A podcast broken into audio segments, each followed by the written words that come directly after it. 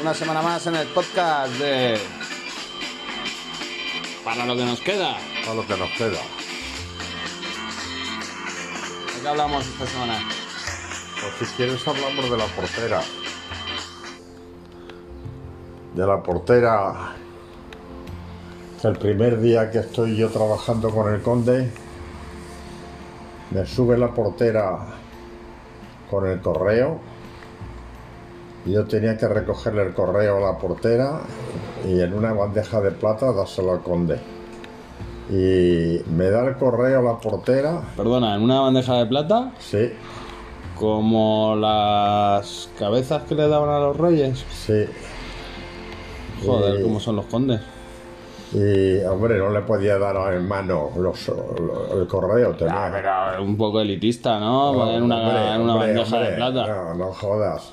Es que yo, cuando servía yo allí la comida, la servía con guantes blancos y chaqueta blanca, ¿eh? Que no creas tú que, el conde. Luego, para, para todo el día tenía un chaleco a rayas amarillas y blancas. Un chaleco. El pantalón negro, zapatos negros. Iba uniformado, ¿eh? Pero cuando llega la portera me da el correo, me agarra por el cuello y empieza a barrenear con la lengua. Yo abrí la boca y ya no sentí más que eh, la lengua de ella jugueteando conmigo en... eh, me la metió hasta el galillo. Yo, la verdad, al día siguiente se lo dije a la secretaria, digo, es que aquí el correo se da todos los días así. La secretaria se lo dijo al conde, el conde a la condesa, y la condesa me cogió y me dice, Luis, me he enterado de esto. Dice, lleva cuidado porque es una comedora de hombres. Digo, no, si ya empezó conmigo. Así es que ese fue el primer contacto que tuve yo. Era joven, ¿eh? La, la- la portera tendría 30 años y si tenía un crío de dos años. Otro día nos invita, más tarde ya, cuando ella ya sabía que yo tenía novia, porque tienes que estar muy bien con los porteros allí, ¿eh? Allí son los que mandan en el edificio. Si estás a mal con ellos y llega alguien a verte y no lo dejan subir. ¿Te quedaste con la portera? Eh, Con la portera quedamos, con Adelina, mi mujer y yo quedamos en echar una partida al parchís. Y eh, en una mesica de camilla, pues muy pequeña tendría que ser la mesica, porque la portera se quitó la zapatilla y por debajo de la mesa me estaba jugando con mis genitales. ¿O la mesa era pequeña o tenía las piernas muy largas? Hola, tenía otra- otra- las piernas muy largas. No era muy mayor ella, no. Era, era joven. Hace- hace- ¿Hacemos un llamamiento también? ¿Hacemos un llamamiento a ver si está viva? Ella, sí, hombre, claro que estará viva, digo yo. ¿Sabemos su nombre? No nos acordamos ya. ¿no? Ya, ya del nombre ya no me acuerdo yo de ella. Bueno, pues igual. Porque siempre decíamos la concierge, la concierge. Y con la concierge se quedó. Bueno, ¿te acuerdas Pero del nombre bueno, de la eh. calle? Sí, ¿verdad? Con la, con la nombre sí. Calle Rue- Casablanca número 4. Casablanca número 4. Bueno, hacemos otro llamamiento a ver si Ahí. aparece la Eh, comedora de hombres. A lo mejor está todavía allí de portera. Oh, estará jubilada, O digo estará, yo. estará jubilado, sí. Bueno, Luego otro, otro día que viene la condesa, viene la condesa a pasar unos días a, a París y ese día le da la condesa por invitar a ocho, ocho o diez personas. Joder, digo yo, madre mía, ocho o diez personas para servirles y todo. Digo, bueno, ah, yo todavía recuerdo que la condesa hizo la, la comida que fue un soufflé de salmón y lo hizo ella, ¿eh? Yo hice el postre. Pero el postre yo me salió tan mal, tan mal, que tuve que ir a la confitería y comprarlo. Porque, joder, hacer una tarta y, y tampoco ha sido un buen cocinero. Pero resulta que se sientan todos a la mesa. Llego yo y después de servirles el aperitivo, les digo, Monsieur el Conde serví. El señor Conde está servido. Se sientan todos en la mesa y cuando terminan el soufflé, el conde me dice, apportez, apportez nous le da. Leda era una perrica, era una perrica que tenía la condesa de esas salchichas. Ojo, no, podía, no podía ser de otra raza, tenía que ser... Salchicha, salchicha era. Claro, sí, ¿no? Si parecen se- se- señoriales. Sí, sí, sí, sí, sí, sí, con unas paticas cortas y muy largas ya. Sí, le faltan patas a ese perro, ¿no? Eh, sí. Porque para cuatro no les da el cuerpo. Y el caso es que el conde dice, no- aporté no le da. Y yo sin más, sin eso, digo, bueno, esta gente, como es tan acostumbrada con los perros, y voy a a la habitación de la condesa y agarro la perra en brazos y la paseo por todos los invitados. Todos los invitados le hacen una caricia hasta que llegó a la, a- a la altura del conde y el conde se, se enfadó, ¿eh? Luis, ¿eh? ¿qué, qué, qué, qué, es eso? ¿Qué es esto? ¿Una broma?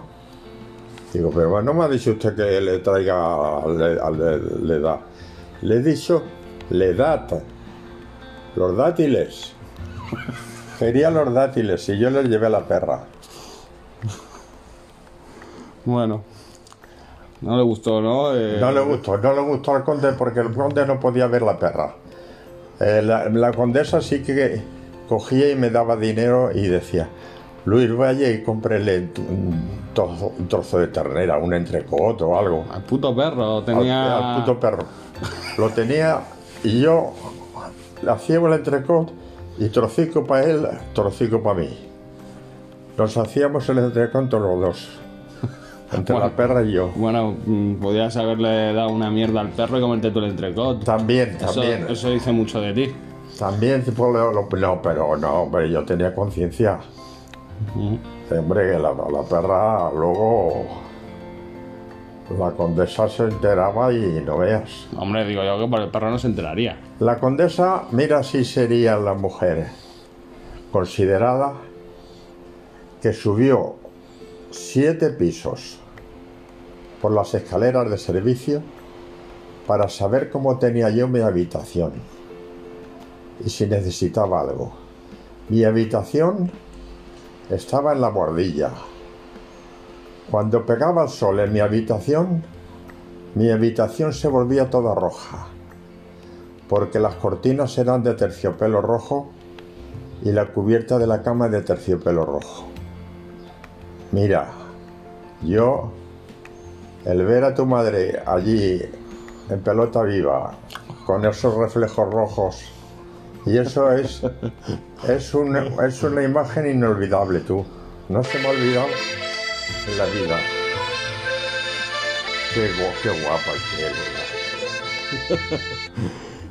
Bueno. Terminamos historias de Francia y, Y nos y vamos al pueblo. ¿Nos vamos a Salientes? Vámonos a Salientes, un pequeño pueblo escondido entre montañas. Eso es, Perla, Perla escondida. Correcto. Eh, vamos a Salientes. Salientes es el sitio donde solíamos viajar y pasar las vacaciones casi el resto de nuestra vida. Era un pueblo maravilloso. Sigue siendo, ¿eh?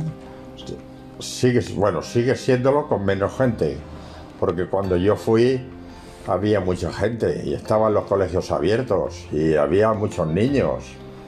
Y ahora está en, eh, está en la España, en la España vacía. Pero el pueblo sigue siendo precioso. Sigue siendo precioso y además yo en el pueblo de cosas de campo no aprendí nada. Pero he dado a más de 200 personas de comer. En el pueblo, con ayuda, con ayuda de vecinos, ¿eh? A más de 200. Lo recuerdo, en el salón, bailando Oh, paso oh, dobles. oh. Pues ahí en ese pueblo me manda mi suegra a llevarle la comida a los que estaban segando.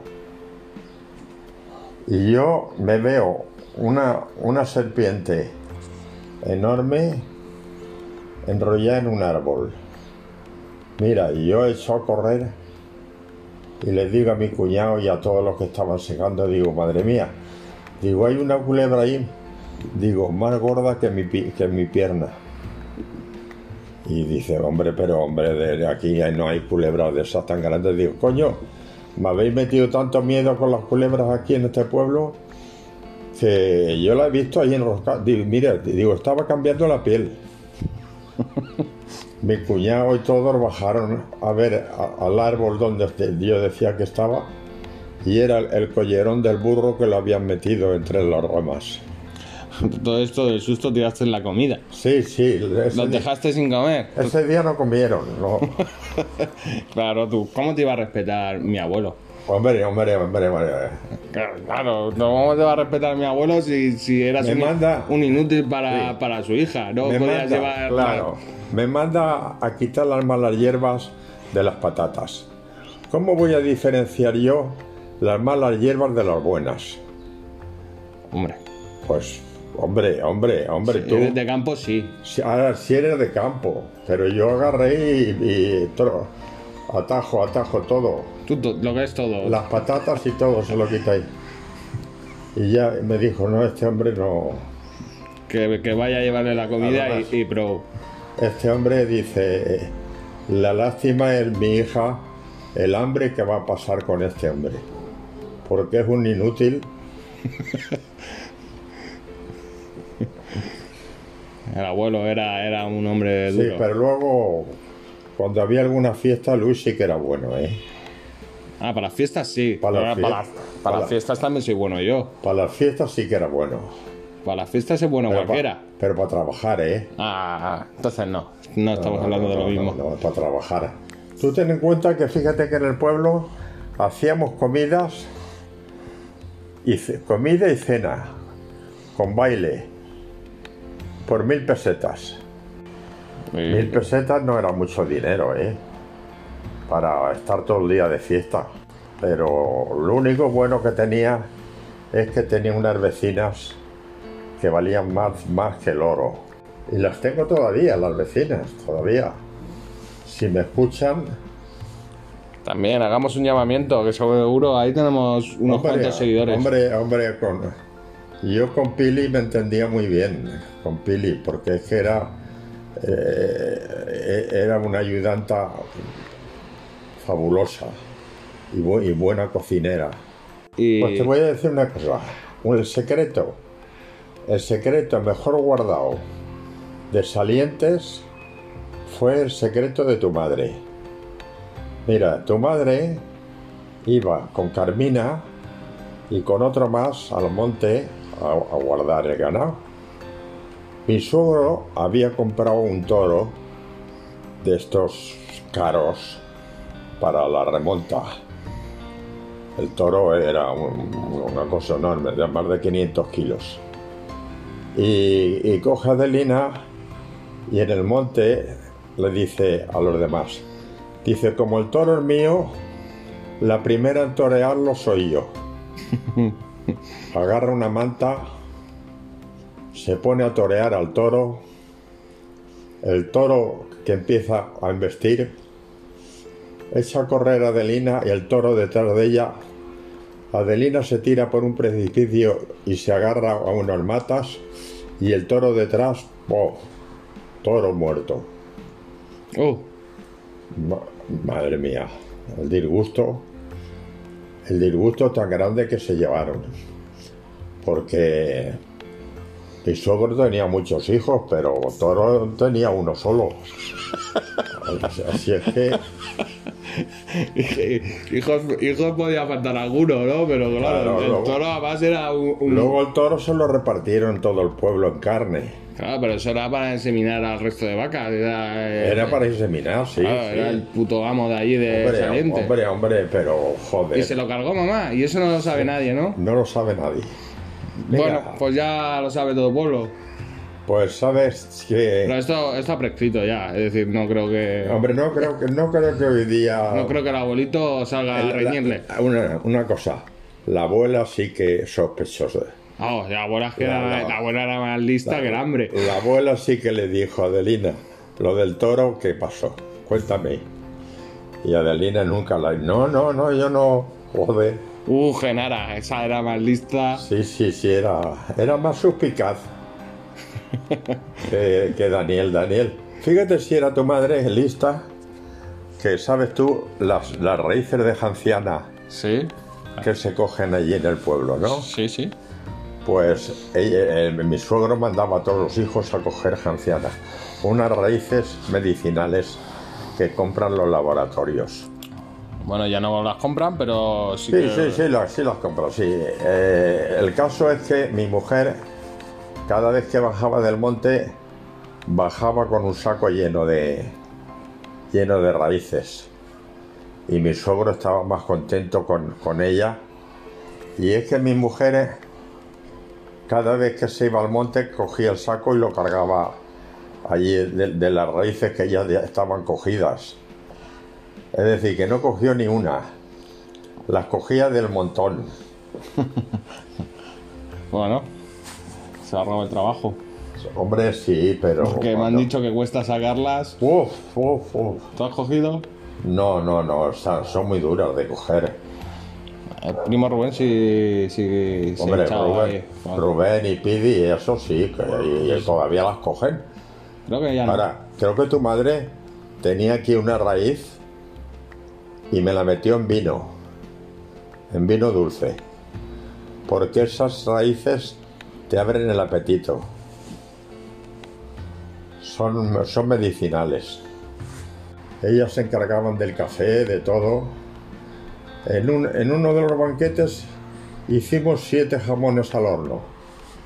Y me ayudaron, claro, a mí yo tenía mucha ayuda allí en el pueblo, tú, cuando hacía algo, ¿eh? Que en otro banquete fueron siete corderos los que... Bueno, también te digo yo que mamá estaba hasta el coño ya. Claro, porque Bueno, tú, te bueno, ofrecías, tú- mira- tú te ofrecías a, a hacer todos los banquetes y a papá le tocaba cocinar. No, no, no, no, no creas tú que mamá se metía mucho en los banquetes, no. Pues, No, ¿Quién hombre. hizo los jamones al horno? Ah, ah, sí, hombre, algo. Los repartimos por las casas. Y en las casas se hicieron, cada uno hizo su jamón, supervisado por tu madre. Yo recuerdo ir por casa de la abuela y dejarnos a un rebaño de vacas. ¿Vale? A un rebaño de vacas que estaba ya encaminado para Hombre, meterlos. hombre, hombre, es que, es que el- mi suegro se creía que entendíamos todos de ganado. Ya, pero bueno, ahí, ahí el abuelito aún ya no estaba. Me acuerdo que, que nos metieron las vacas, es decir, estaban ya en su camino, iban todas a derechas a, a guardarlas. Y eh, se ve que una dijo, yo me doy la vuelta, todas se dieron la vuelta, tuvimos que salir corriendo. Porque no sabíamos Claro, como, atizarle. como los Sanfermines. Ah, Siempre me, siempre me ha encantado a mí el pueblo, eh. Ten en cuenta que compramos la casa, compramos una cuadra en un millón de pesetas. La gente me llamó loco de comprar la cuadra en un millón de pesetas. Y, y luego nos gastamos 6 o 7 millones en, en hacerla, ¿eh? Hay que recordar que fue la primera casa con sofá. La primera casa, La primera casa con sofá, porque allí se estilaba el escaño. Bueno, sí, pero... Eso era una puta mierda, porque el escaño ni te puedes echar una siesta no, no, ni no, el, eso. sofá, el sofá, El sofá fue. un regalo de, de Antonio. Ya, pero vamos, ahí el, el sofá no se estiraba. Ahí era un puto No, no, banco de no, madera no. que le ponían. no, no, no, no. Le ponían acolchado, pero eso. eso. La abuela sí, la abuela se dormía allí. ¿Qué más contamos? Del pueblo. ¿Tienes ganas de ir este verano? Mira, al, al- al- Hombre, tengo ganas de ir. Hombre, dormir la siesta con 18 camas que tienes eh, también sería tonto, porque ah, pues no será por camas. Uh, Mira tú que, qué obsesión tenemos nosotros con las camas. En todos los sitios donde hemos estado, tenemos un montón de camas sin cubrir. Camas que no duerme nadie. ¿Y sabes por qué motivo es?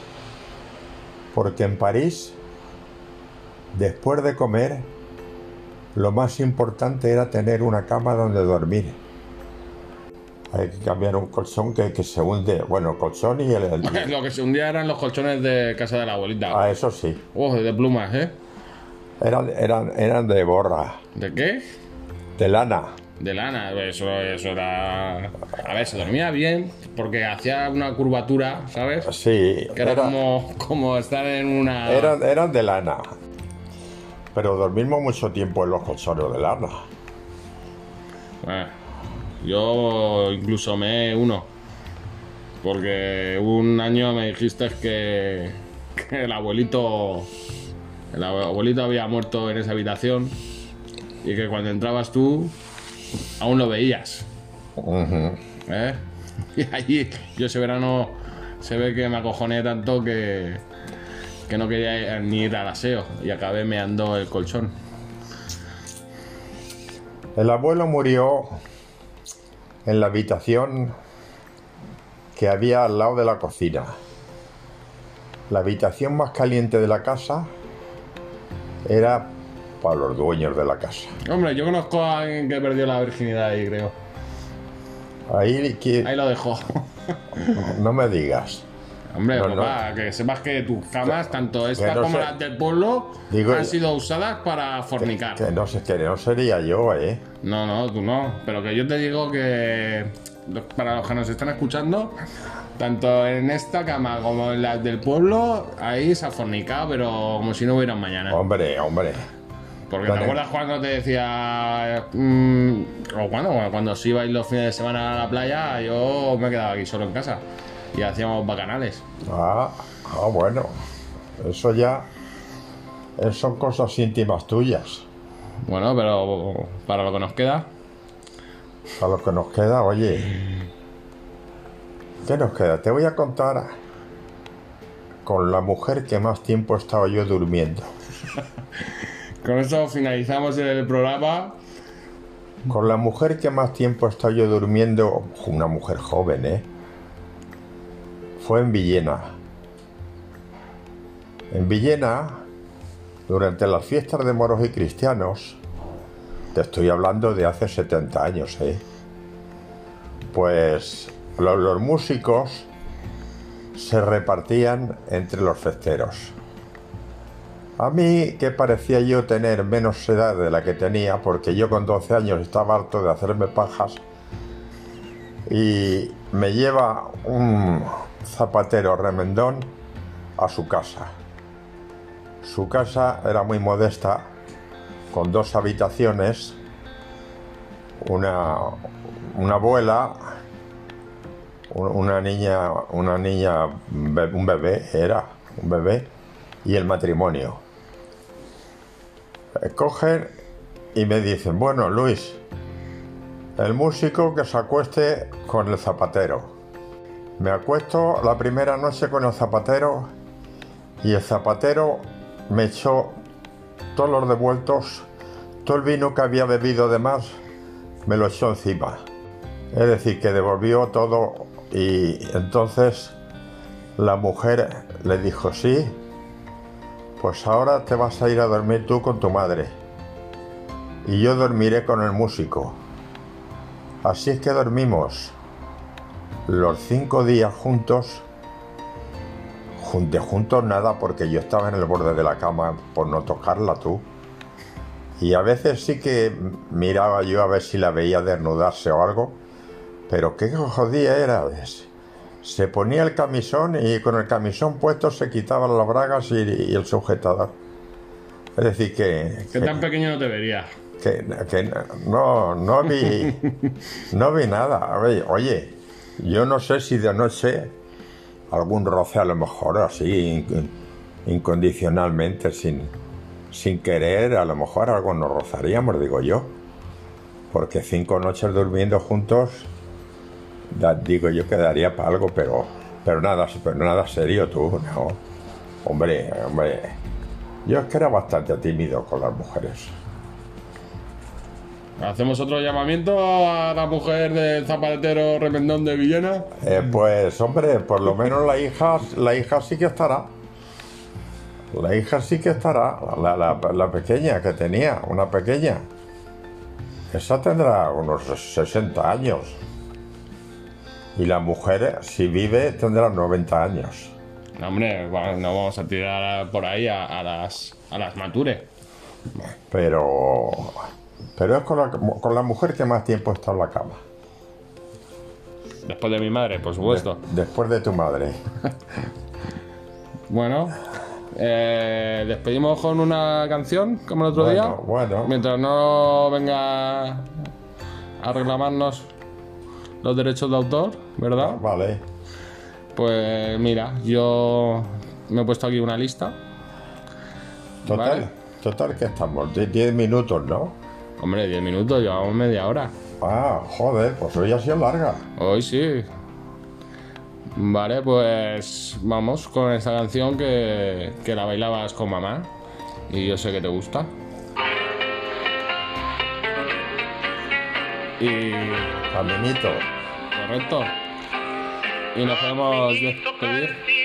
Carlos Gardel, Carlos Gardel, Carlos Gardel, sí. con esta rimada cebolleta. Qué bien bailabais, ¿eh? Hombre, hombre. Ahí metías la pierna. Metías la pierna y, y no estaba. Bueno, pues despídete de tus oyentes. Pues yo os agradezco mucho si oís algo de esto, porque hay cosas divertidas, pero son todas ciertas, ¿eh? No me invento nada. Además, lo, el más lo tengo escrito en cuadernos, por eso no se me olvida. Pues un saludo y hasta la semana que viene, ¿no? Un saludo a todos y hasta la, y hasta la semana que viene. Queda. Para lo que nos queda, que aún habrá otros capítulos.